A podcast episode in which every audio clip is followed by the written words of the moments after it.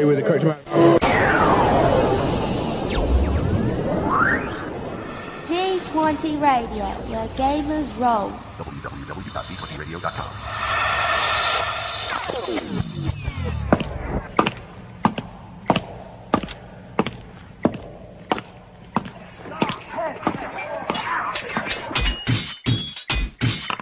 Roll for initiative.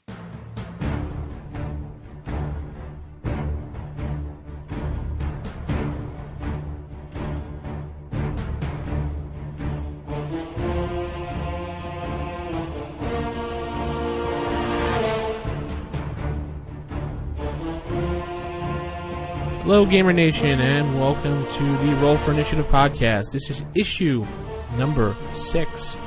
We are your hosts, DM Vince and DM Jason. Jason, how are you this evening? I'm back in America, back after the holidays. Happy New Year, everybody. I'm feeling American again.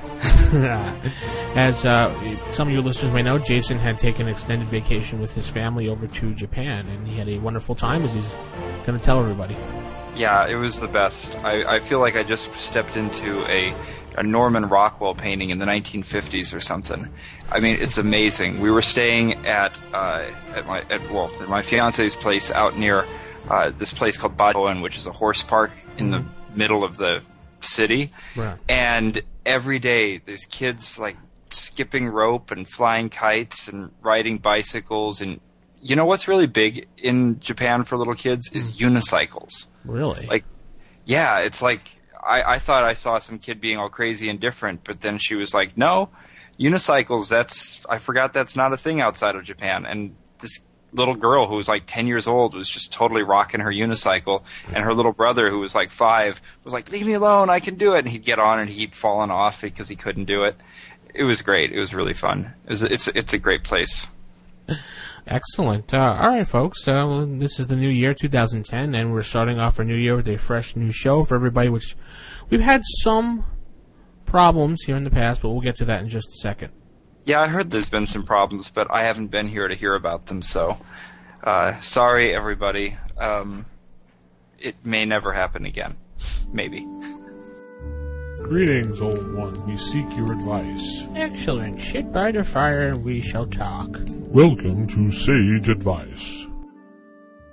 Okay, folks, and we're in our uh, mail section or our sage advice section. And while we were over the holidays, uh, we did experience some difficulties with some of the files. Uh, so we are uh, planning to fix all those things. Jason's going to take a look at the uh, um, the chaptering and fix that all up for everybody. I know some people had some issues about that.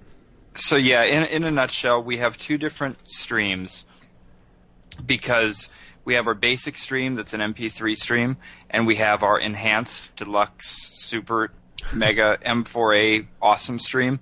And the main uh, link, if you're subscribing, the main link that we put up is for the enhanced podcast, the one where you can get the chapters uh, and you get the different artwork for each chapter, and you can skip back and forth and do all that kind of stuff. Uh, the technical details really aren't that important, but it's an M4A file for what it's worth. That's a file that'll play on your iPod, it'll play on your iPhone, it'll play on your Zune. Um, there's probably other portable players too, but I mean, iPod and Zune, you've covered most of the stuff out there. Yeah. Apologies to people who are using uh, MP3 and players. anyth- anything else. There's plenty of others. Um, but for people who don't have a device that can handle M4A files, we have the basic MP3. And that's, I guess, where the confusion came in because while I was gone, uh, we put out both streams, but I don't know, something went wrong with one of them. People couldn't get it, or I, I don't really know. But the point is, we're gonna we're gonna fix it. We're gonna make sure it's working exactly the same as before. So I really appreciate anybody you know sticking it out and listening and you know whole, going along with this while we have some of our you know technical difficulties of the youth of our podcast. Yeah, some things happen in the beginning, and then you just square them out. Stick with the MP3 feed for now, and uh, That one No, had no don't problems. don't stick with the MP3 feed. Stick with the enhanced feed. We'll make that one work. The MP3 feed is for losers. Don't use it. Wow. It's, it's it's just it's just chicken feed. It's not even deluxe. It's not even first class. It's like economy coach seating. Go for the super enhanced one. You, you know, just about a quarter of the audience just deleted our podcast because of that comment. Oh, I'm kidding. Well, while you were, uh, Not kidding. I'm not kidding. Totally for losers. we won't get into that. And uh, No, I'm just kidding. I'm just kidding. It's- which one is it? Are you kidding or you're not kidding, Jason? Come on now.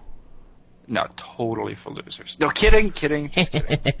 anyway, you can you can also if you have problems go to our site rfipodcast.com and we have the uh, player on there that plays the shows directly on the web browser, or you can download the shows by clicking on the MP3 link and just download it there and download the loser file as Jason calls it. No, I'm just kidding. Yeah. Losers. While you were gone, we did get a lot of emails um, talking about how great the show is. It was various emails, but one I wanted to point out was from Vlad, and he was telling he discovered our podcast on the way, uh, and he started in the red and blue box D and D back in the 80s And uh, You got to help me out here because I haven't had a chance to read all of these. So tell me what he said. he said, "Jason, stop calling us losers." No, I'm just kidding. He uh, just started in the basic uh, D and D system, and he um, had a couple questions for us. He wanted to hear more about what modules we're running and which modules you recommend and which ones are fun. I really don't use modules myself. I, I do everything homebrew. Uh, Jason, you said you were running a module. You didn't want to say the name because your players do listen. Yeah, because we're right in the middle of it now. But I mean, it's it's fine. It's it's the U series, or you know, uh, Sinister Secret of Saltmarsh, Danger at Dunwater, the final enemy. Uh, you know, I I don't really have a position as to whether it's you know better to play with a module or write something yourself. I mean, it's all down to are you doing a really are you creating a rich world for your players to go through. Uh, I think that a lot of DMs are so talented as storytellers and as writers and weavers of worlds that it just it's more fun for them to create their own adventures. And you know there's always also the thing of when you're going through a pre-made module you you know there's always this the players could go get a copy of it. I mean you could say you're only cheating yourself but you know it's it's nice to be doing something that nobody has any idea what's happening of.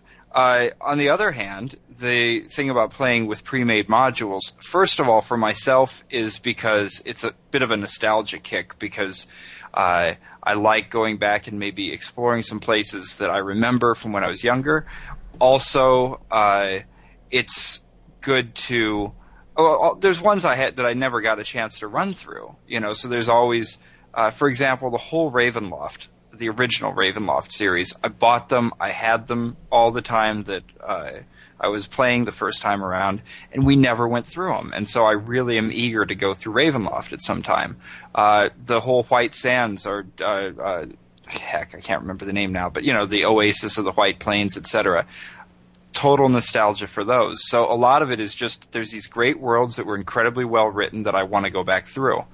Uh, and also, it's just a question of how much time do you have to really create a whole world and flesh it out to that level. And for me, if I'm playing one of these modules, I'm not going to run it exactly the way it was written. And and a, a, uh series like the U series uh, really encourages you not to do it because it, it, you're required to create your own town anyway.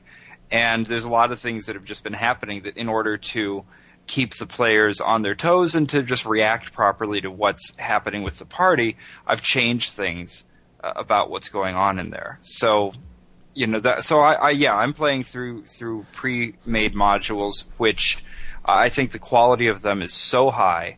Uh, and the writing is so good, and they're fleshed out so well, and they give you so much room to move things around that I'm having a good time with it that way.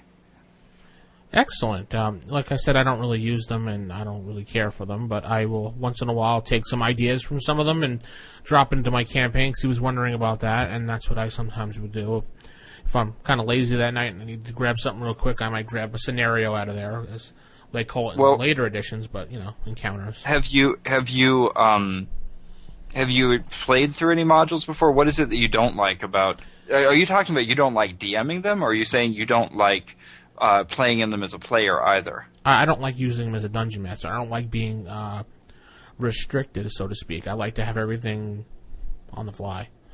Okay.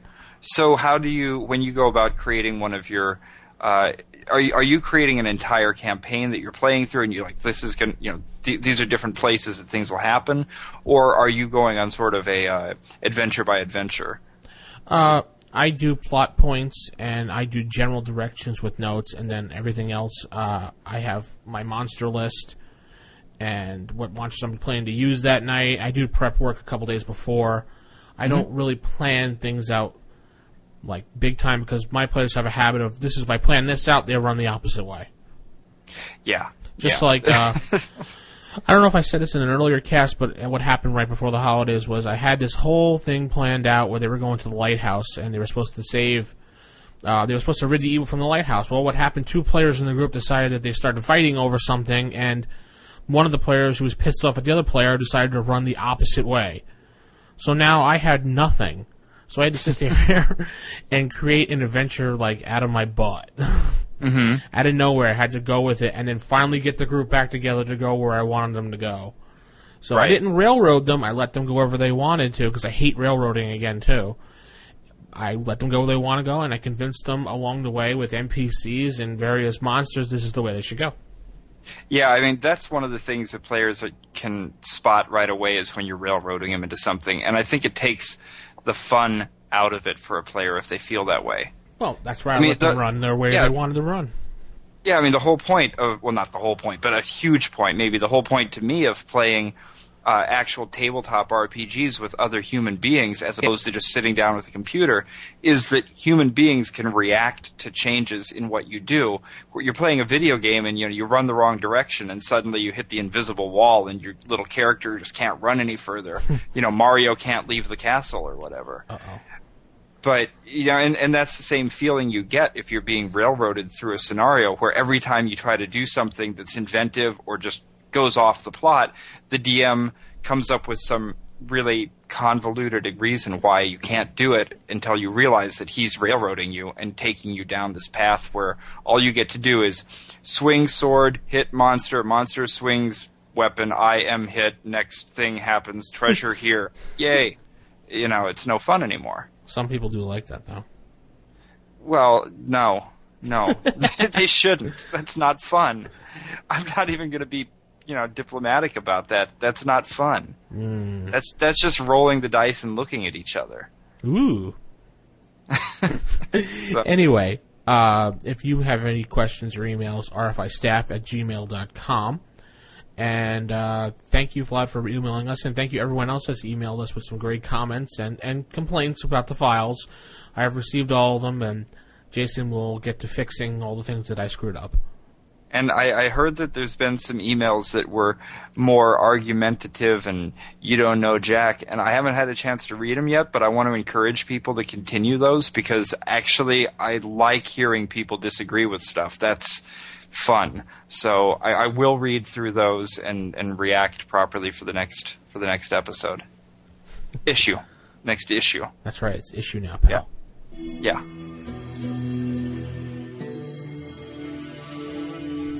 Feature 1. Okay, folks, that'll bring us into uh, feature, or feature one as we like to call it. And what do we have this week, Jason? So this week we're talking about divine intervention. Ooh. Uh, which could mean any number of things. Uh, so, why don't you start out with kind of how you decided that we'd be talking about divine intervention? Because I think it's kind of interesting that you've got this backstory uh, to get us kicked off with. Oh yeah, the, the story.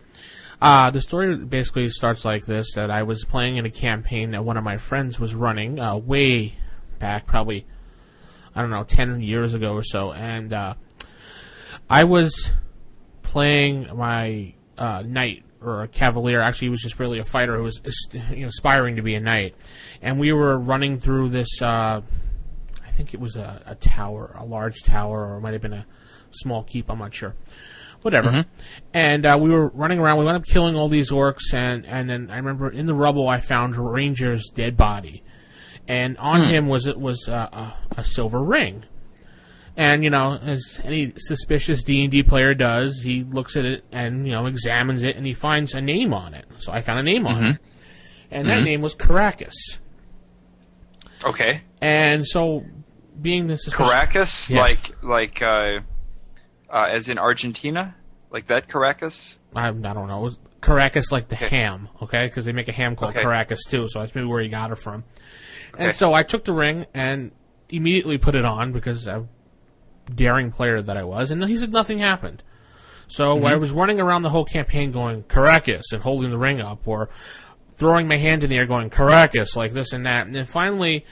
Uh, I was after in a desperate situation. We were surrounded. I took the ring and I had my player hold it in his hand, and he believed in the, in Caracas, and like the whole room tumbled in and killed all the orcs that were surrounding us. And then soon later on, the uh, voice of Caracas started coming in my head. So which maybe I thought it was an intelligent item, mm-hmm. but each adventure was moving along, I kept using it and calling Caracas, and kind of my player was kind of worshiping Caracas for saving them. Which the DM decided, since it was such a cool concept and everything, he formed a minor deity or god out of it called Caracas, and we used it in many years and many adventures afterwards. So That's awesome. So so. W- did you ever find out what the ring was actually? I It was- mean, what was the? yeah, Caracas was the name of the ranger that died, who had the ring, and that was the ring, I guess, given to him by his wife, inscribed with his name. I don't know. That's all it was. That's all it was. He said there was nothing special about it, but you made it something special. Oh, you know, I, I just realized I, I went ahead and looked this up. I have to apologize to everybody from Argentina and Venezuela. Caracas is in Venezuela, not Argentina. So, Oh, oops, uh, uh, sorry. yeah. Well, no, it's just we've got a restaurant here called Caracas, and so they've got really good food, and I just got mixed up between Argentina and, Bar- and and and Venezuela. So so Caracas was created, your god was created, Mm-hmm. and did did you have any idea that the DM was going to go that way? I mean, what? No. How, how'd that how'd that play out? I- I didn't have any. I didn't know he was going to do that. He just the awesome DM that we had decided to. No, it wasn't the Joe DM. It was a different DM. Uh, he decided that he that's what he wanted to do with it. He wanted to just. He thought it was funny, and, he, and the whole group enjoyed it, and he became a god. So You know, it's it's pretty cool. It, it I'm going to go back to Terry Pratchett again since he's one of my favorite authors of all time. Right. But uh, this is a theme that's a little bit a little bit of a recurring theme in Terry Pratchett's books is that gods are sustained by belief. And so they can also be created by belief. He's got this book called Small Gods right. where uh, there's he describes all of these little almost in potentia deities floating around out there just waiting for somebody to come and believe in them and so he gets some really good ones and i'm trying to look for the name right now but there's one of his gods is a goddess who is uh, her her entire uh, role is helping people find lost things in their silverware drawer because there's just so many people have prayed to find have a god that would help them find something that was lost in the silverware drawer that eventually she came into being. So it's that kind of a thing. I, I'm sure that's an older idea. I don't know where the idea 1st came from, but I'm sure that's a theme that's been around in in literature for as long as there's been literature. now divine intervention. Back onto the topic at hand. Um, a reason why I decided to pick this for one of our features, Jay uh, Jason, was because um, when the newer later di- editions of D and I noticed that the divine intervention doesn't really exist as much as it did back in the original D and D games, mm-hmm. because the characters are so more, such more powerful than they were back in the good old days. Mm-hmm. Especially with fourth edition, you can, you know, you're healing yourself with healing surges, and you have powers running around. And third edition, you have feats, and second edition, you have all these skills and powers. You know, mm-hmm. divine intervention. I remember divine intervention was at least asked once or twice every campaign. In the situation that you were stuck, you always, oh, I need some divine intervention now, please, dice or something like that. what What do you How, define? how, how did you roll for this divine intervention? Well, not not for the the ring one. I didn't roll for it. The DM must have rolled for it. No, but I mean, I mean, as a DM, because that's actually kind of a new concept to me. I never really, uh, you know, as a DM, I would occasionally set up a situation where uh, I would plan for some divine intervention, but it'd be a little bit more like Homeric than it would be uh, game related. I wouldn't really be willing to just give it up to a player who got stuck and said, "I'm going to need to call on my god for direct intervention."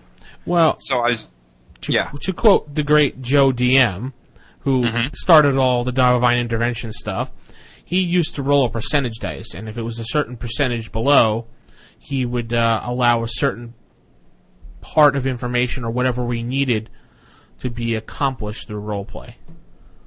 Well, I guess the way that I that I would look at it is, and what I'm going to say now is going to be influenced a little bit by what I'm reading. Right. Uh, but I, I right now I've decided to go back and read Homer's Odyssey because you know it's one of those things where you read it in school and you don't really appreciate it as much, and then later in life you discover that it's an amazing, fun story here, and so the whole reason that the gods take an interest in Ulysses or in Odysseus, sorry, uh, when he's uh, trying to find his way home, is they explicitly come out and say that you know he's been more uh, pious than anyone else. He's just done better sacrifices and he's brought more glory to them, and so they've noticed him above all other mortals. And as you read through the Odyssey, you start getting this theme of both mortals and gods being a little bit on uh, a spectrum or a gradient, where the mortals can be more or less godlike to the point that they actually, you know, refer to uh, the godlike Odysseus or the um, oh, what's his son's name? I've forgotten now, but you know, his whoever T- Telemachus, the godlike Telemachus. Uh, and then with the gods themselves, you've got the ones that are I guess I'd say further down, like Athena or Hermes, who are actually going to interact with humans, and then you have these gods that are very old and very huge, like Kronos, who are just so removed that they're not going to to to, to deign to, to intervene in those affairs. So I think that kind of approach to the pantheon of gods and to the way that people work fits really neatly with an AD&D world. Hmm. That if I was going to expect to provide any divine intervention to a player, that player would have to had not just this game and not just uh, recently, but as a consistent uh, theme in the way that they play their character, would have to be very devoted to their deity. Actually, be trying to bring them into the game in the sense that they'd be performing sacrifices or performing uh, rituals or praises, you know, just as a regular thing so that the god was already paying attention to them and they'd have to be acting in a way that was very appropriate to that. So i think it's the player that would bring it in even more than the dm because if the player chooses to role play in such a way that they decide the religion of their character is really important to them then as the dm i'm going to notice that and i'm going to keep it in the back of my mind so that if something comes up i think the deity would be a lot more likely to intervene. And the flip side of it is then how busy, I guess you could put it, is their deity? You know, are they followers of uh, a deity who's so huge and removed from everyday life that they're less likely to pay attention? Or is it maybe a more minor deity? So, in the case of your character, who actually was the one that brought Caracas into being, I'd say Caracas is going to be pretty uh, attentive to his needs. Well, yeah, definitely. It was all. It was a very good campaign, and the I can't tell you how long the the god Caracas lived after that character, and into how many campaigns he did because we just kept using him because it was such a great concept. The DM liked it, I guess. I don't know. It's I love that. That's awesome. I, I don't think I'd even roll for that as a DM. I just make a decision. It's the DM's opportunity to do a little role playing of their own. Exactly. So divine intervention, uh, basically when a deity or a god steps in by player, I shouldn't say player, by character request or representation somehow, and helps out the campaign by DM decision. We don't know how. Tell us how you do it in your campaigns, or how you've discovered a deity in your game, or something that has an interesting story at rfistaff at gmail.com. Suddenly, your torch goes out. You fumble around the darkness to relight your torch. When you do, you look up and see the creature feature theater. Well, that brings us now into the creature feature theater. And what do we have this week? We have the flow lights, right, Jason? So we continue our tradition of very round monsters. That's right. You've noticed that, didn't you? Yes. Well, this one could be found in uh, Dragon number 38 on uh, around page 58 or something. Yeah, I, ha- I don't know. I think they might have misnumbered it because when I was looking for it, no, it's on page 58. I guess I'm just an idiot. Anyways, here it is. The Flow Light. This is not an infomercial product from Vince Offer. This is, in fact, a monster. Although, yeah, I like the idea of the Flow Light having an infomercial. A flow light infomercial. What would this infomercial be about? Uh, I, I was tempted to just right now go into a, a, a Vince Offer kind of patter, but I don't know enough about it to say. Uh, but what I'm looking at here is a nice illustration of the flow light seemingly attacked by a Sumerian of some sort in this uh, Dragon magazine. The so the flow light itself uh, is just going to look like a ball of bright light, three to four feet in diameter. Um, so the first thing you're going to see is something that could be anything. I mean, you could you could mistake this for a will o' the wisp. You could mistake this for swamp gas. Uh, maybe you're going to mistake this just for the moon in the distance, but it's actually much closer than you think. Uh, but at, at any at any rate, these are highly intelligent creatures. Uh, they have a single eye in the center of their body. A um, little bit of a we talked about the Beholder before, so we're having a little deja vu here, but it's nothing like the Beholder at all. Uh, the first thing about the uh, flow light is why would you actually go looking for one? And the reason is that the eye of a dead flow light protects the owner from uh, pr- drain level draining abilities from vampires, night hags, wights, etc. So um, at the very least, you might actually want to go trying to find the eye of a flow light. Yeah, It wouldn't be a very ethical thing to do, however, because these are highly these are highly intelligent creatures. They're not evil. they're, they're neutral. neutral. Yeah. They're neutral. Um, so first of all, if if your paladin is thinking about trying to protect himself from level draining abilities by going to get the eye of a flow light, he's in danger of damaging his uh, alignment Yeah, status. His good reputation, yeah. Everything about it. So they're they're, they're kind of they, they kind of look like kind of like an octopus, like or a squid or something inside the little light. From what the So the, yeah, that's that's the actual thing. Um, the the creature itself has been described. You know, when when uh, adventurers talk about uh, seeing a dying flow light as their lights fade, they say they look like a star. But what they're seeing instead of eight arms of a star is actually you know eight arms of this floating creature that is tentacled like an octopus. and they do two to five points of damage for each one of them. Yeah. So uh, yeah, let's let's run through what they actually you know do just in purely mechanical terms uh, instead of talking about all the fluff that might upset someone. In, Not fluff. Shh! Don't say that. so they have one attack. They have an armor class of five. Um, right. So let's talk about how they do that attack. Uh, wh- when they do. It's kind of like you know, whoosh, just like that, and they attack you. Mm-hmm. Yeah, it's a tentacle that's coming out. So the damage that they do, they're only going to be doing one attack at a time, and the physical damage isn't that bad. They're rolling a d4, so doesn't sound too bad. You've got a tentacled creature floating in the air. It's hitting you for one to four points of damage, or sorry, two to five points of damage. So one d4 plus one. But if the flow light does five points of damage, in other words, 25% of the time, hmm. the the attack drains one strength point Ooh. from the victim. Now, don't worry, this isn't permanent, but it's going to take a while to recover from. But here's where it gets a little bit more uh, tricky. Every time the flow light drains a strength point from its victim, the flow light gains from one to eight hit points, so a d8.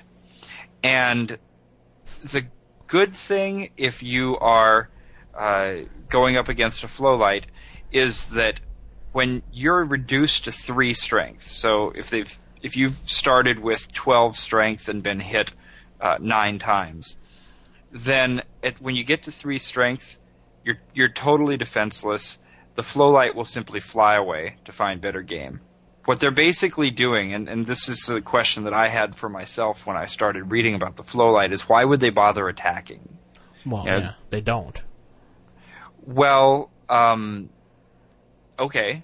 Actually, tell me what I'm missing here because I thought they did. Well, they they are neutral creatures, so they're not going to generally just start attacking someone. They're only going to attack if threatened by you, if, as a player coming after them, because they know what you're coming after. So, Well, I, I mean, why would a neutral creature be any more that way than an evil or a good creature in terms of not wanting to attack? neutral creatures, I think, don't have the uh, aggressiveness to want to just randomly attack people like evil creatures would do. Is just out for just killing everything. That's my opinion.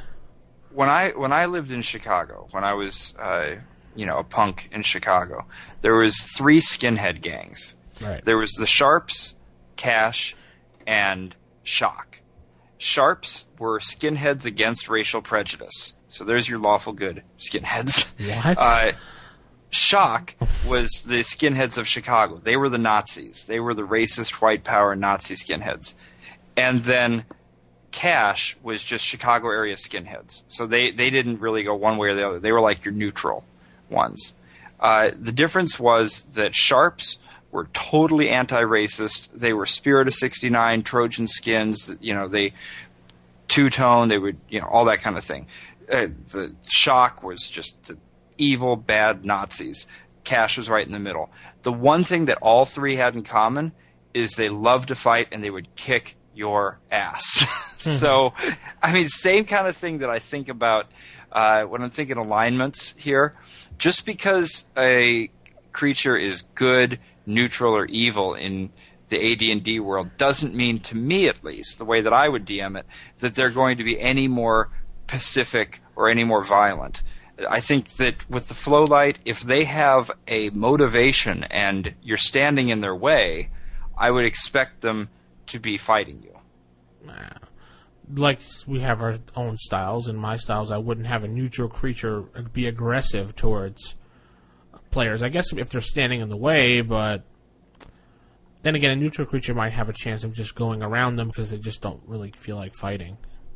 Well, the only thing, only motivation I could really find for this here in terms of attacking is to go and to gain more hit points because they don't say anything about these being temporary hit points. True. And to be honest, I don't remember ever having a concept of temporary hit points in first edition anyway. But it could just be that this is a good way for them to get strength. It's they're feeding. Hmm. Now, of the neutral alignment, I know I'm not going to go back into our alignment discussion that we had in a previous issue, but to touch on it a little bit, the point of the neutral uh, character or creature is that they believe in the balance of all things and that good and evil are both necessary to exist. They may be very happy to attack good or evil or even neutral characters if it suits the, if it suits their needs, but particularly good or evil ones. So in in this case, flow lights. I guess the reason they're attacking is just to feed, um, or you know, as a DM, you're going to come up with reasons for this. This is just a cre- we're just giving you a creature here. We're not necessarily saying what to do with it, but just to go back to the mechanics for a second, the if you get drained, uh, you know, nine strength points, you're going to have to, uh, according to the description here, you'll need one day of complete rest to regain each strength point lost. Wow. So it's it's not. I mean, it's not that bad because from a pure healing standpoint, you're going to need. I mean, if you don't have healing scrolls and spells and potions, which you ought to have, uh, it's going to take you a day to get a hit point back anyway. Someone without restoration. Right. Um, now, I don't know what type of uh, magic item or spell would bring back your hit points in a case like this, because this is the first time I've encountered a monster that uh, drains hit points only temporarily. I mean, sorry, drains uh, attribute points only temporarily. Have you encountered anything like that? Um, yeah, doesn't um, oh, I'm trying to think of a creature offhand. Doesn't a wight take away a stat ability? I thought wights did just level drain. Yeah, you can get that back at restoration though. Okay, so And um, yeah, you can get you can also get back stat points with restoration. Uh, lesser restoration, you can get it back with a wish. Um, yeah, but I mean, a wish seems awfully. I, I don't think I would waste a wish on something that I could just rest for a week. yeah, that's Uh, why you would probably use restore. less, lesser restoration or something. Yeah, I mean, going back to our wish discussion the other day, but but uh, yeah, I, I think that I would definitely hold on to my wishes. In a case like this, if if I as a player got uh, my strength drained by a flow light, I'd probably just go ahead and rest up if it was at all uh, feasible in the in the scenario. All right. Well, what we could do is we can track down Kevin Reedman and find out what his original intention for this creature was and what it would do on uh, since it's a neutral alignment creature. Yeah, I'd be- I'd really like to find out where the uh, inspiration and the source of the flow light and the name came from because all that's not here, and there's got to be a great story behind it. So let's get Kevin. Let's try to track him down and uh, have a little chat with him. Kevin Reedman, if you're listening, please call us. or email us, rfistaff at gmail.com. Tell us what you think about the flow light from Dragon 38 on page 58. And uh, have fun with it. Give us your stories. Creature Feature Theater. That's uh, it for this segment, folks. Welcome to Playing Tips.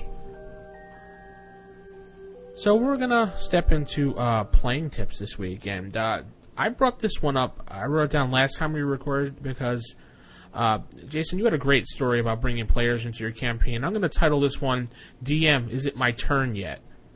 How to bring a player into an already running campaign. So, uh, what was that story about? You had spoken about how you were bringing players in. You had them in a jail cell or something. Well, yeah. So, uh, first of all, I think this is something that is going to come up a lot of times for a lot of people, and I'd definitely like to hear some stories from other people about what they have done. Uh, but you're going to have situations where a character has to be introduced into the campaign, either because it's an existing player who has whose character has died or been otherwise rendered unplayable and needs to bring their new PC into the game, or because you've got a new player coming in. And I think that's kind of what we'll talk about more today is you actually have a new player coming in. There's two sides to this. There's the issue of bringing in a new player uh, just on a personal level. You know, you've got a group of people who have been playing for some time, probably have gotten certain uh, uh, dynamics going, and trying to make the per- the new player feel uh, as part of it as possible. And the other side is how you're going to bring uh, the character themselves into the game. So uh, I'll, I'll we'll go into it in a minute, but I think you know the things we'll want to talk about are what are some of the things that you can do uh, in order to kind of facilitate the uh, interaction between the players. Some of the things you can do that, and then what are the things you can do for the character. So uh, the story you were asking about was in uh, the campaign that I'm running right now. We had uh, it started off with just two uh, players and myself. So each player, each person was playing two characters, Wow. and uh, we began the whole thing in a jail cell. So as as our story opened, uh, we had two PCs who found themselves waking up one morning in a jail cell after a, a raucous night in a local tavern. You had uh, two more PCs that were being introduced uh, at the same time, you know, in order to get them out. So it had a basic backstory about them. Uh, one was the brother of another. Uh, they were coming to help release them from the prison, making a deal with some of the local authorities in order to, to, to get them out. Uh, and that deal, of course, led to the beginning of the first adventure, which was to go and investigate this haunted house. So off they go. The story's begun. It's doing well. And then I had a third uh, person come to join the campaign. And what I needed to do was to introduce him uh, into the game and his character into it. Right. As it happened, it worked out pretty well for me because the the four PCs were already out at the haunted house and they were exploring uh, the area. They had encountered Ned's Ned Shakeshaft, uh, the thief who was uh, bound and gagged and uh, found in one of the rooms, and he was going around with them. Uh, now, spoiler alert: if anybody's listening who's you know planning to play in the U series, uh, skip to the next chapter now. Uh, and Mike players can listen to this because we've already gone through this. Uh, so, so Ned Shakeshaft was not a thief. In fact, he was an assassin, and his particular role, this NPC, his particular role was to uh, try to prevent the PCs from discovering the true nature of the house. In other words, the smuggling operation that was going on, that was being covered up by the illusionist and his. And so Ned was going around with the group planning to try to divert them, and if not being able to divert them, at le- you know at, at, the end he would simply try to assassinate them. Uh, so the new character, the paladin, who was being introduced into the group, uh, I brought him into the into the town in a pretty straightforward way. He was, uh, you know, set forth by his master to go and spread the word of his god and all that sort of stuff, paladin stuff. Yeah. What he encountered in the town uh, was that back in the town, the person who had actually sent the merchant who had sent the assassin realized that he had actually made a bit of a mistake. You know, that essentially by sending somebody out to try and assassinate the characters, he was creating more opportunity for the characters to discover the operation than not. He hadn't really thought it through, and he panicked a little bit and went, you know, I've really got to go out there myself and try to retrieve uh, this assassin and the whole thing before I blow the whole thing sky high. And as a merchant who wasn't particularly powerful as a as a as a adventurer or of anything, he realized he couldn't go by himself. So he enlisted the help of another woman in town. And when they came across this paladin, they realized, perfect, we can use this paladin to help us uh, you know bring this all back. So now I've got my player character who's the paladin, and I've got my two NPCs that I'm running, and they convinced the paladin that they had to go out there because the girl created this whole story about her poor brother who was touched in the head, a little bit crazy, um, tended to take on different personalities from time to time.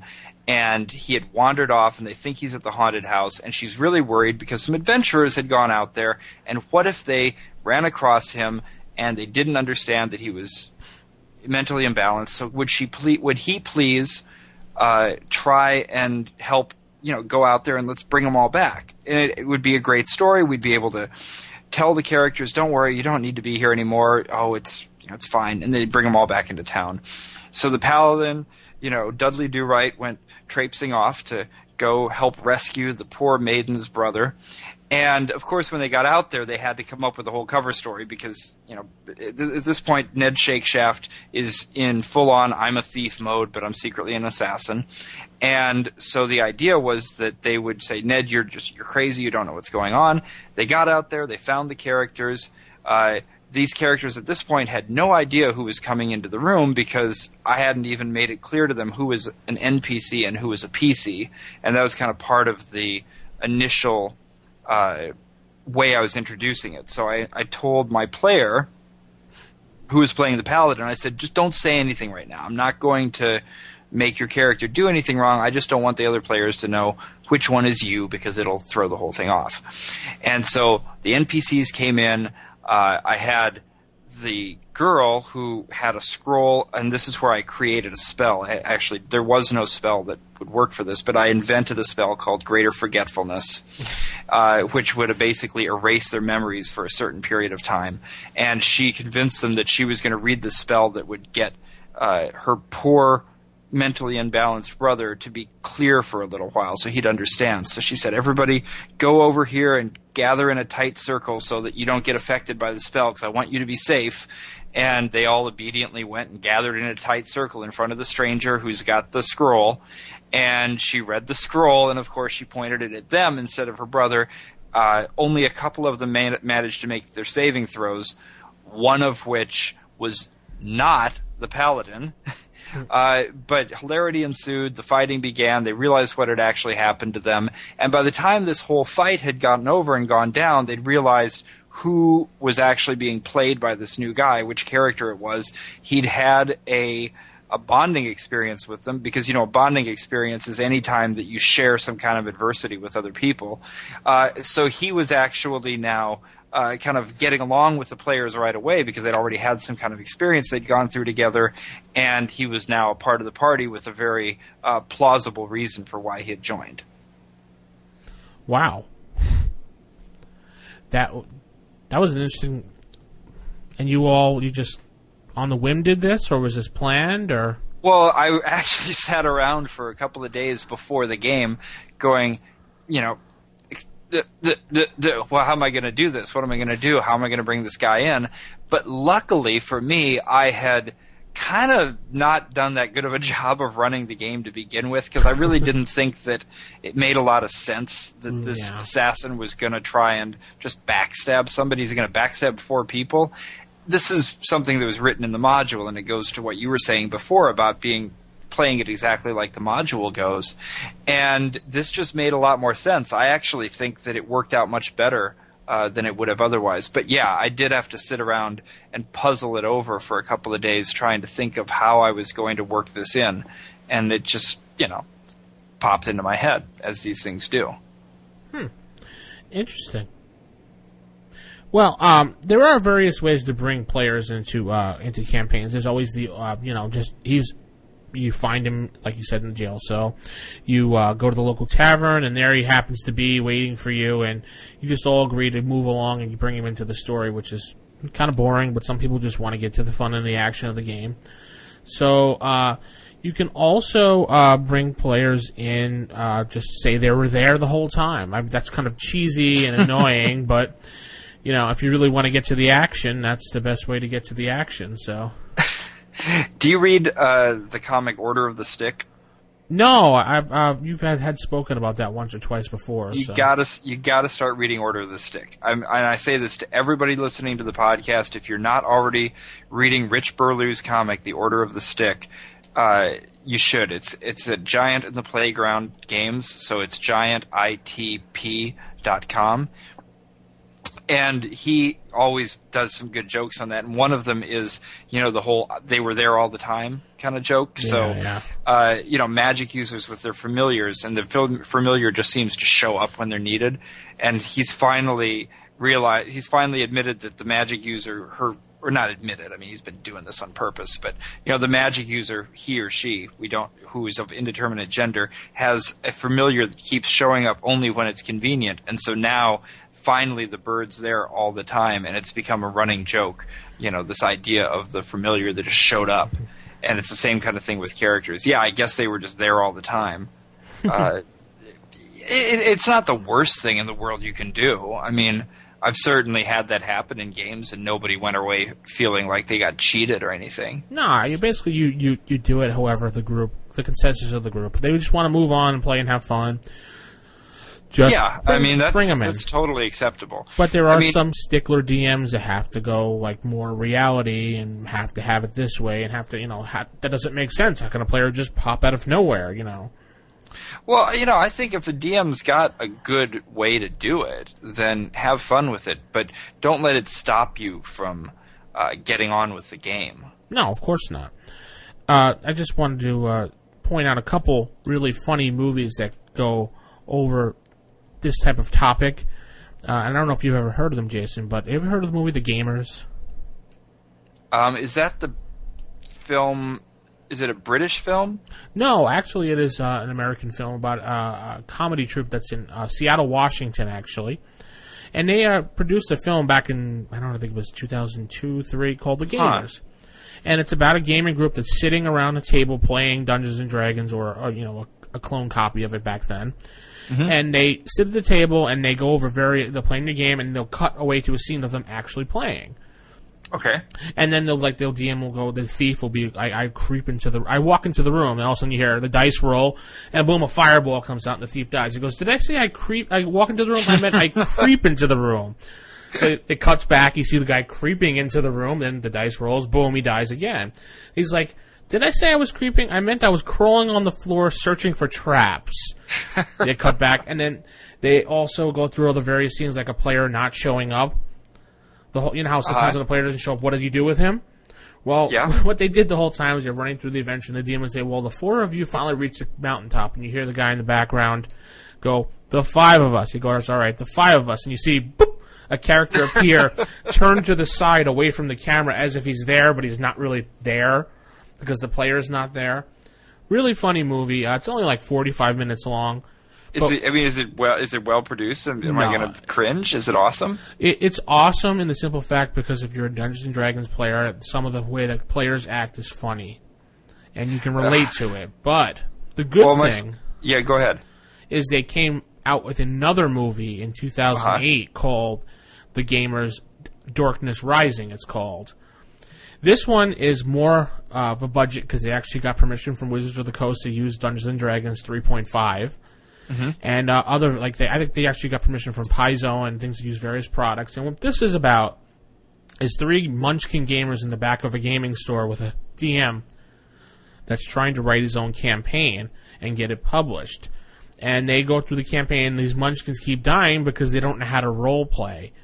So what they do is they want to bring in a fourth player who's a, a woman, and she teaches them how to uh, to role play. And there's some various funny scenes in the movie of them, you know, attacking this and that. The bard dying 37 times and him screaming at the monsters, "Hey, a hole, don't you worry, there's 37 more of me to come," and things like that.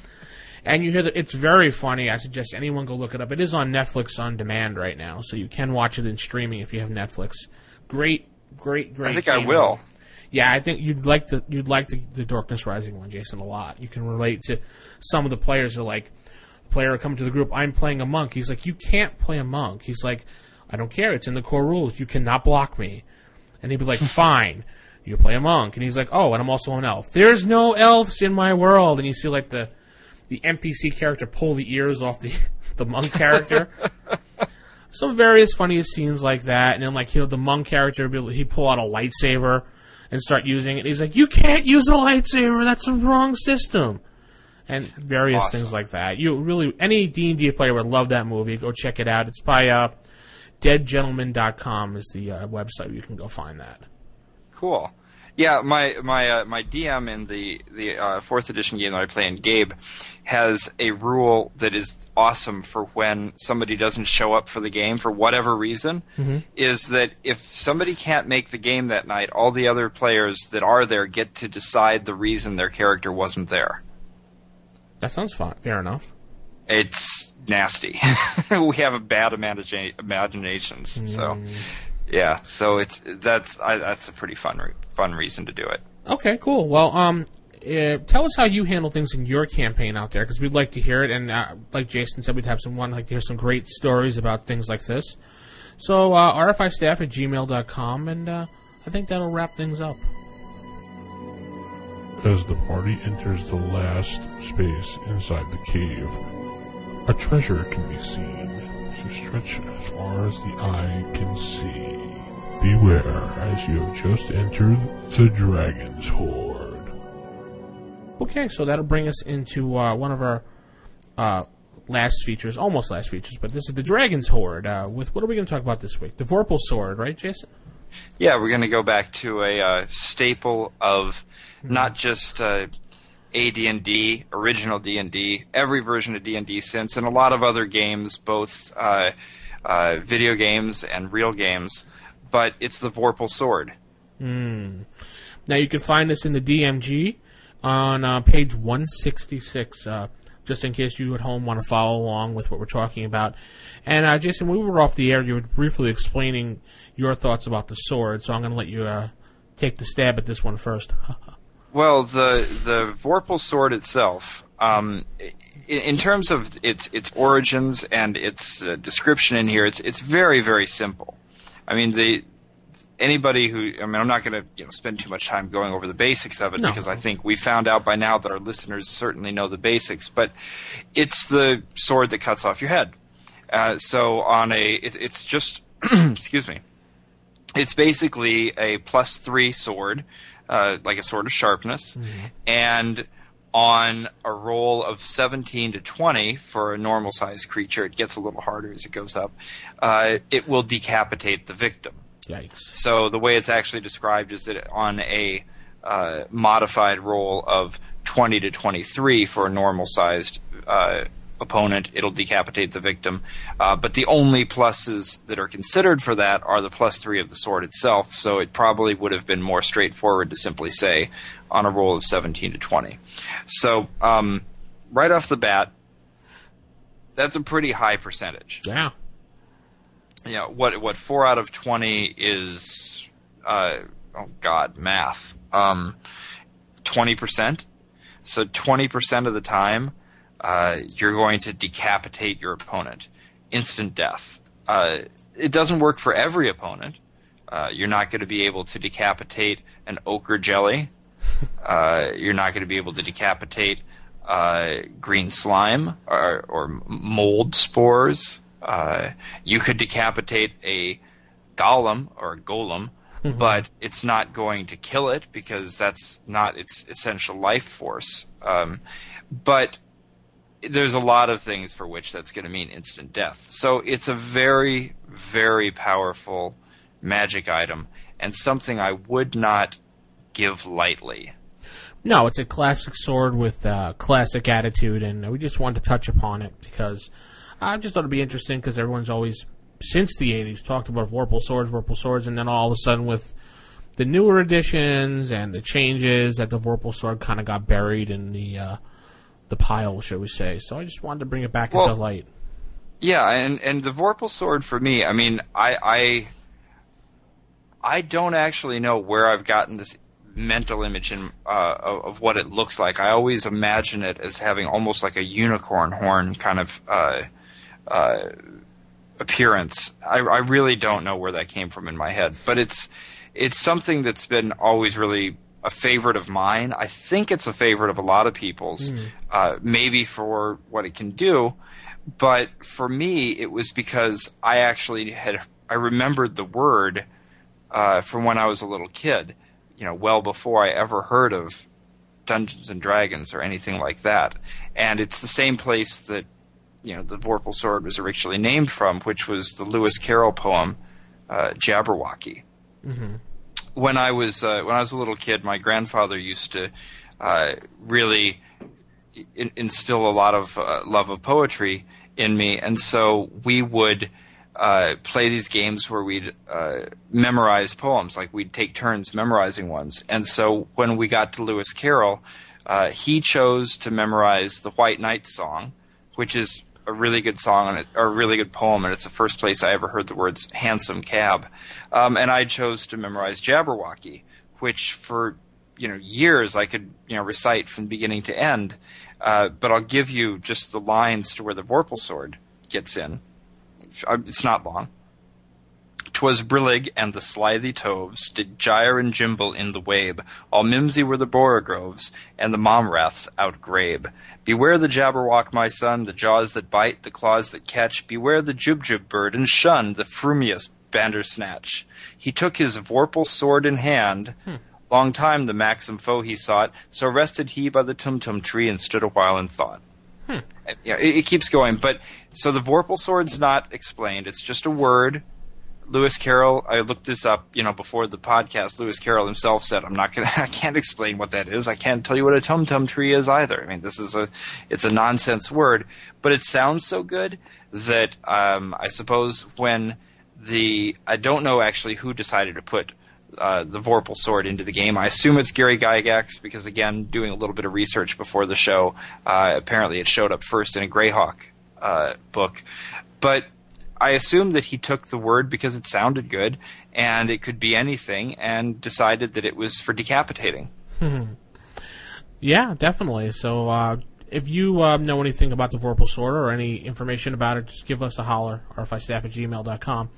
Now, uh, Jason, before we move on, I just want to talk briefly. We do have a new segment this week, and uh, you had arranged it with uh, a uh, person on one of the uh, on the Dragonsfoot platform, or uh, org forums. What was Blackstone? Is his name, I believe. Right? So yeah, this is really good. I'm excited about this. We've got our first new contributor, regular contributor. Well, no, this is not our first regular new contributor to the show, but this is our first new columnist, I guess, if you could, if you want to put it that way. Uh, so Blackstone came to us with a great idea, which was to start doing some reviews of modules, and we're going to go ahead and kick it off this week. It's called Blackstone's Vault. Uh, I'd like to hear everybody's uh, impressions, of course, just like I want to hear impressions of what we're doing, what you'd like to hear more of, etc. Uh, but this is really good. I'm, I'm looking forward to listening to it right now. So let's go ahead and see what he has to review for us in the first edition of Blackstone's Vault. Sounds good. Blackstone's Vault. Hello, everyone, and welcome to Blackstone's Vault. I am your host, Nick, aka Blackstone, and the first module I'll be covering in this segment is TSR Module N1 Against the Cult of the Reptile God by Douglas Niles. Now, the basic plot for this module is this The village of Orlane is dying. Villagers are disappearing, crops are failing. There are strange things being seen in the shadows and in the night. And it's up to a hardy band of adventurers find out what's going on and bring an end to these dastardly deeds. Now, what's really going on is this. There is an evil reptile cult that's being led by, get this, a spirit naga, and she's charming people, bringing them back into town, and they're getting more and more worshippers. In fact, about half the town has been taken over by the cult. Some of the centers activity in the town are uh, a temple for a uh, agricultural god by the name of Merikka, and one of the inns called the Golden Grain Inn. So that's the basic plot. Now, some of your major NPCs, and by the way, the NPCs are very well detailed in this module, and it details who's a cult member and who is not a cult member, and what their motivations are. You have a constable and his two deputies who are a cult member. You got the mayor and his bodyguard, but they're not cult members. You got a strange little old lady by the name of Vilma, who could be a little bit of a help to the adventuring party if the adventurers play their cards right. You also have a couple of converted, if I would call it, or they were charmed. Uh, uh, two of the uh, clerics of the Temple of Merikka by the name of Abramo and Misha Devi. You also have a strange um, little fellow by the name of Ramney. He's actually a rather high level uh, magic user, uh, seventh level to be exact, compared to the uh, player characters. And uh, he could be of a bit of a problem. I'll get into that later. And also, you have the one who's pulling the strings in, uh, in the background is the Spirit Naga, and her name is Explictica Defilus. Now, some of the major encounters in this module. You have, like I said, the Golden Grain Inn, which is basically the meeting place and hideout for the cult members, and everybody in this place is a cult member, right down to the cook. So, and by chance, if the party does stay at the Golden Grain Inn overnight, they are going to get ambushed at night right in their beds by trogs, by assassins, and the cook's one of the assassins, and you got a couple evil clerics that I mentioned before, and some more human cultists. So, if they explore a little bit more, they will find some troglodyte uh, tunnels below the Golden Grain Inn. So the plot thickens. They'll probably investigate the Temple of Merikka.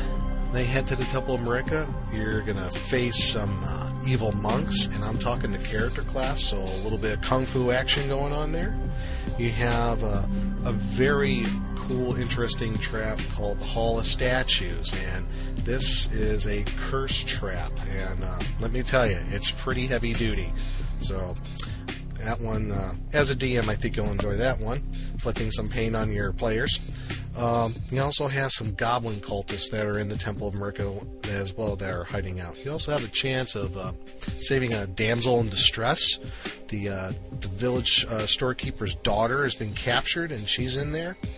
There's also some more troglodytes and a small ogre that they've uh, charmed, just to throw in there for good measure. Now, however, the character party finds out about the uh, where their main base is operations is in the swamps. There, four days travel, um, which is very well detailed as well. And there's two levels uh, to this particular dungeon when you get to it.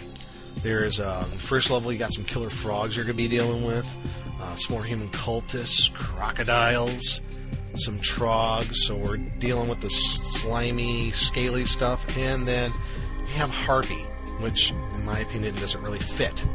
But I'll get into that later. How you can maybe fix that if you want. On the second level, you got a coffer corpse. Uh, you have another evil cleric with his wight bodyguard. So guess what, folks? Level drain. Oh yeah, the hits keep on coming. You also have uh, the troglodyte lair. You got the lair of the troglodytes of the small clan of troglodytes. Uh, also, you have Explictica, the Phyllis herself. Boy, that's tough to say, huh? And she has a little bit of a, a, a pet, a bone snapper. So you got that coffer corpse and a bone snapper. Going to need the fiend folio as well as uh, as a reference. Now, some opinions and suggestions on this module. Some of the good stuff. Uh, like I said, very detailed. Enjoy that. Lots of NPCs. You got some pre-made player characters. Um, you also have rules to handling if what happens to the PCs are captured by the cult and are possibly charmed by the spirit Naga herself.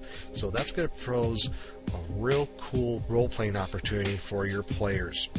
Also, there's the chance that uh, some major NPCs in the town of Orlane are going to be kidnapped each night. There's about a 10% chance, and you want to fudge with that a little bit, you can, that a key NPC is going to be uh, captured over each night. So there is a bit of a time constraint.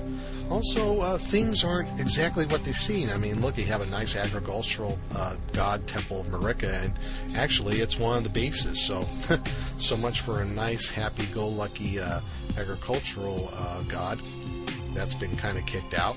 You also have the Inn of the Slumbering Serpent, which is another uh, inn in town, and you have the Golden Grain Inn. Well, if I heard those names, hmm, which one would the player characters most likely stay at? Hmm, the Golden Grain Inn sounds nice. Eh, wrong answer. That's the place you don't want to stay. Ha ha ha. So you got a lot of good stuff in there, including counter tables for the overland, which is about four days game time travel. You're going to go through some forests and then to the swamp. Also, you have a small section on further adventures after you get rid of the cult in the area. So, a lot of good stuff. And finally, my number one thing about this everybody else uses either t- uh, Village of Hommlet or Keep on the Borderlands as a starter module for, for a start of a campaign. This is a nice alternative, I think. It's a nice start to something else. I mean, everybody else uses those. I mean, they're great. Don't get me wrong. I own them. I like them. But you know what? This is different. I think this is a little bit more fun, uh, or to use as a different starter. Now, some of the not so good stuff, in my opinion, it's a bit overpowered for first through third level characters because you have a Spirit Naga who's got a lot of nasty stuff. I mean, you know the, the abilities of a Spirit Naga, you got the abilities of a wight. So, first through third level is going to have their hands full big time. They better be very well equipped. So, it's more, in my opinion, for third through fifth levels, but, you know, if you want to go first through third, that's entirely up to you. You also have the problem with Ramney. Uh, Ramney is, like I said, seventh level magic user is kind of a hermit. I would just use him as like a sage, used for sage advice. Maybe help out the magic users to research spells, create some scrolls for spells that they might need. But I would not bring him along into the dungeon as detailed in the module. I didn't plan it that way because it just seems like he's like a pet for the uh, for the a pet NPC for you know the DM, that just leaves a poor taste your player's mouths. I just didn't play it that way. You also have the harpies; they just don't fit for me. You know, get scaly, slimy stuff in this place, and uh, you know, harpies just doesn't work. I replaced it with a Boalisk. I thought that was good. It worked well. Um, you might want to choose something else. And the Boalisk is in the Monster Manual too. You can check that out. Also, the probably the number one thing was one of the evil clerics of Brahma, who was charmed and eventually converted over to worship like I said, Defilus. He's a seventh level cleric, and according to the rules, if I remember correctly, if you fall away from your faith, you can't get any spells above second level. So how does he still have all his spells? Well, I played it to where there is a higher power behind the Spirit Naga, and I use Demogorgon as the power behind the Spirit Naga. You know, so I used a demon. You could use a devil. You could use some other evil demigod, but something else that could bestow uh, spells to clerics. And also, there's a minor thing. There's a one other little minor thing. There's a spot on one of the maps. It's a maze near a troglodyte's lair, and they kind of forgot to put the exit to the maze, and they never fixed that. Oops. So there you go. Oh well, where you can find this module? You can find it on eBay. I did a little research. You can find it on the low end for $4.99, and on the high end for a buy it now price of $29.99. So you can find it there on eBay. You can also obviously check your local conventions or some old bookstores and see if they have it there. So, but it's out there if you check on eBay. So that's it on against the cult of the reptile god in a nutshell, if you will. That's the end of my segment. My next segment, the next module I'm going to review, well, that's going to be a secret. But I'm going to give you a hint. It's one of the modules that was produced in the United Kingdom for TSR Hobbies, and that's all I'm going to say about it. So that'll whet your appetite and see if you can figure it out.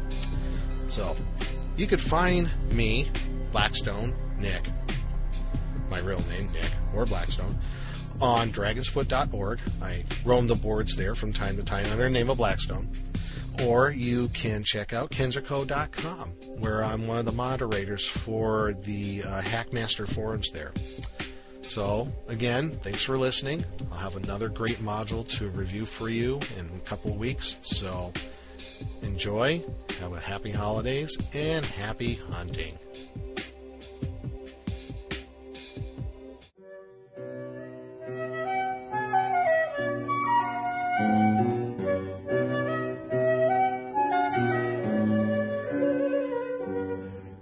That's going to bring us to our final segment this week, and uh, this is the library segment. Uh, so, what do we have to talk about this week, Jason? You said you had something. Well, we yeah, we're gonna we're upon? gonna actually kind of kick it off to next week a little bit, but for the library, um, what I will be talking about next week is uh, I'm going to be going into Jack Vance. And the reason I'm not going to go into too much this week is because I think of all the different things that I have to talk about in terms of, you know, what I'm reading, uh, and and you know, I, I guess I could touch a little bit on Homer's The Odyssey since that's what I'm on right now. But uh, I think that that would also be a longer discussion. Although I would point out that if anybody has not read uh, The Odyssey since high school or college, or maybe grade school if you went to a particularly good school system, uh, then really go back. I'm, I'm I'm reading right now the the Albert Cook translation, which um, I think is one of the best ones out there. Um, go back and give it a read again because you're going to discover, first of all, that it is uh, a great story. I mean, just first and foremost, it is a gripping tale. Um, the format, you know, the Greek hexameter is not at all um, daunting or impenetrable. In fact, it's incredibly light and easy to read. It's really a light, easy read, um, and you're going to discover so much about the origins of some of the fantasy um, uh, literature that you probably love right now, as well as the stories um, you know that, that that you love. And as I was saying before, some of the elements of the actual game that we play, I mean, I think are well pointed out when you look at the way the gods and, and man interact. Uh, for next week, we're going to talk about Jack Vance, though. And as I said, I don't want to go too much into it this week because honestly, I'm just not that prepared for it. I've been, I've just finished reading the uh, the books that comprise the Dying Earth series. Uh, I'm in awe. I wish I had read this when I was younger. I understand now why Gary Gygax calls him my beloved Jack Vance because I don't think that I've read another author in any genre like this. I would, I mean, I would put Jack Vance, and I'm not saying that to, to put this in comparative terms. I'm not saying that he's like these other authors, but um, I would put him in the same world as Lewis Carroll or James Joyce. Wow. Uh, in that he, it's it's his love of language that makes it as amazing as anything, um, and just the as a little bit of a teaser for when I am prepared to give this the what it's due because these these are momentous, gargantuan uh, accomplishments. The books of Jack Vance. The Dying Earth series is set uh, in a, an impossibly distant future uh, when the sun is going out, and the concept of what is it technology or is it magic is a completely moot point. It's simply amazing things that can happen. Uh, these are the books where the Dungeons and Dragons magic system, from whence it was derived, and what's amazing about the writing style is that to I'm assuming I'm t- completely assuming here because I haven't really read up in anything, but uh, my assumption is that in order to create this fantastically alien world of an incredibly you know different Earth where uh, fantasy and magic are just days you know daily life things, the writing style it reads as if it's been translated into English from a culture that you can't understand.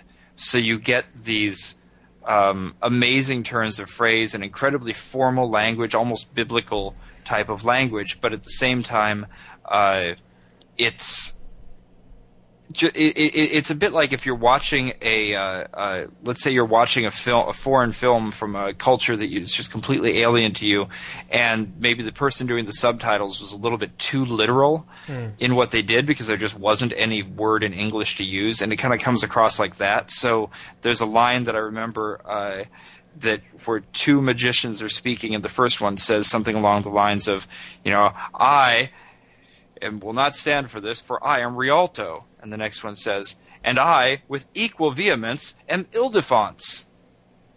it's just like I with equal vehemence am Ildefonse. I mean, it's it reads in a way like clearly there was some kind of phrase actually being said that could only be translated that way, and so that's what he did. Um, anyways, I'm not going to go too much more into it. That's okay. my little teaser into Jack Vance. Uh, I am awed and amazed and can't wait to talk more about it next week. And actually, I'd like to hear from anybody beforehand who is a Jack Vance fan, um, especially maybe if you want to even come on and have a little discussion about it, because I think this is probably the uh, the pinnacle of, of fantasy literature when it comes to players of original AD&D. That's that's awesome. Uh, we definitely can't wait to hear more about it. Maybe we can try to see if we can. Is Jack Vance still living? Jack Vance is still alive. He's in his 90s. Um, I'm maybe, assuming he's just going strong. Um, maybe we can try talking. It'd be amazing to, to speak to him. Yeah. yeah. We'll have to give. I, I don't know how likely that is. I mean, somebody of that stature, but you know, can, can't hurt to try, right?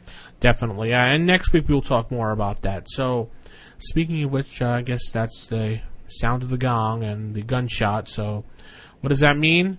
Well, it's time to pack it up and roll on until next week. Uh, that's going to end issue six for this week. Uh, we had a good time tonight. What do you think? Yeah, could we have some Roy Rogers music to to play us out? Boom, booty the boom, boom, oh, never mind. Anyway, that's going to wrap up issue six for this week. Everyone have a great night. Uh, this is DM Vince signing off, saying keep it original, keep it old school, and good night, everybody. This is DM Jason. Goodbye. Take care, folks.